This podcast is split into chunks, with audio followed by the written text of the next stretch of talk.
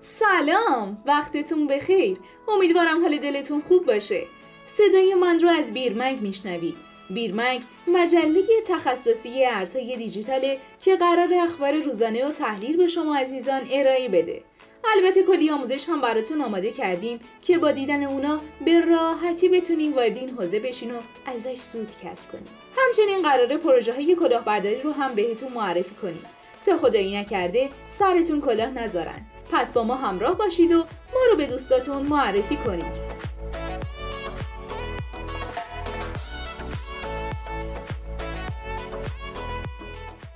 این اپیزود در مورد اینه که اتریوم چی و چه ارتباطی با اتر داره.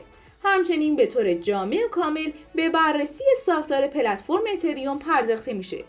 پس از معرفی کامل و جامع پلتفرم اتریوم رمز ارز بومی بستر اتریوم یعنی اتر از جنبه های گوناگون مورد بررسی قرار می‌گیره. اتریوم نسل دوم ارزهای دیجیتاله. یعنی بعد از بیت کوین محبوب ترین رمز ارزه. ایده این ارز تو سال 2015 توسط ویتالیک بوترین با هدف ایجاد فضایی برای اجرای برنامه های غیر متمرکز و خودکار یعنی توسط هیچ کدوم از دولت ها یا قدرت مرکزی کنترل نشه و توسط هزاران رایانه در سراسر جهان اداره و مورد استفاده قرار بگیره و همچنین اصلاح نقاط ضعف بیت کوین ارائه شد.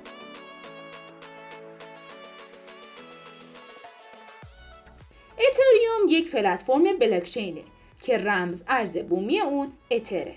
اتریوم برای جلوگیری از معایبی مثل حمله هکرها و قطعی برق و حتی سوء استفاده قرار گرفتن اطلاعات شخصی شما ارائه شده.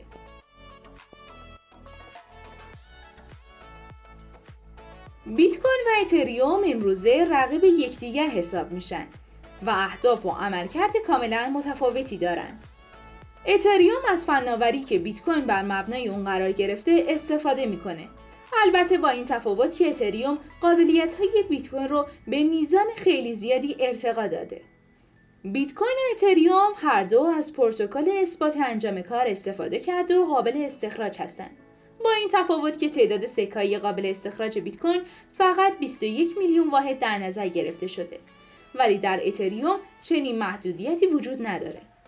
همچنین زمان تکمیل یک بلاک که ارتباط مستقیم با زمان تایید تراکنش داره تو اتریوم حدود 14 ثانیه و در بیت کوین حداقل 10 دقیقه است.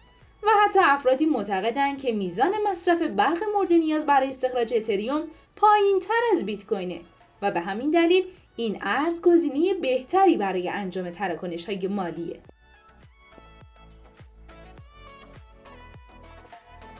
اتر اسم ارز دیجیتال اصلی شبکه اتریومه و رمز ارز پایه محسوب میشه. پس اگه قرار باشه تو شبکه اتریوم تراکنشی انجام بدیم باید از توکن اتر استفاده کنیم. دقیقا مثل ارز دلار که از واحدهای کوچکتری به نام سنت تشکیل شده و بیت کوین که دارای واحدهای کوچکتری به نام میلی بیت و ساتوشیه. اتر هم دارای واحدهای کوچکتری با نامگذاری های مختلفه. واحد های کوچکتر اتریوم رو سابو میگن. یعنی هر اتر برابر یک میلیون سابوه.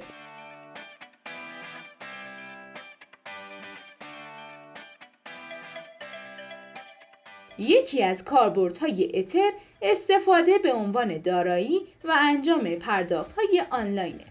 اما هدف اصلی از ساخت این ارز ایجاد انگیزه برای فعالیت شبکه است هزینه های شبکه مثل کارمزد تراکنش ها با استفاده از اتر پرداخت میشه و ماینرها در ازای ساخت بلاک به عنوان پاداش اتر دریافت می‌کنن.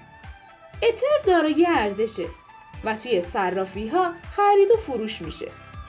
اتریوم به دلیل رشد در بخش مالی غیر متمرکز، تعداد کاربران، آدرس های فعال، تراکنش های این بلاکچین افزایش یافته.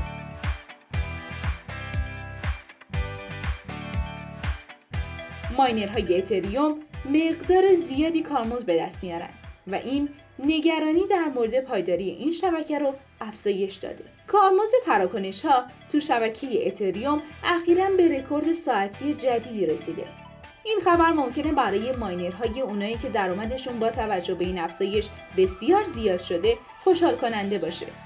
با این حال این اتفاق سبب هشداری به کاربران برای پایداری این شبکه در حال گسترشه.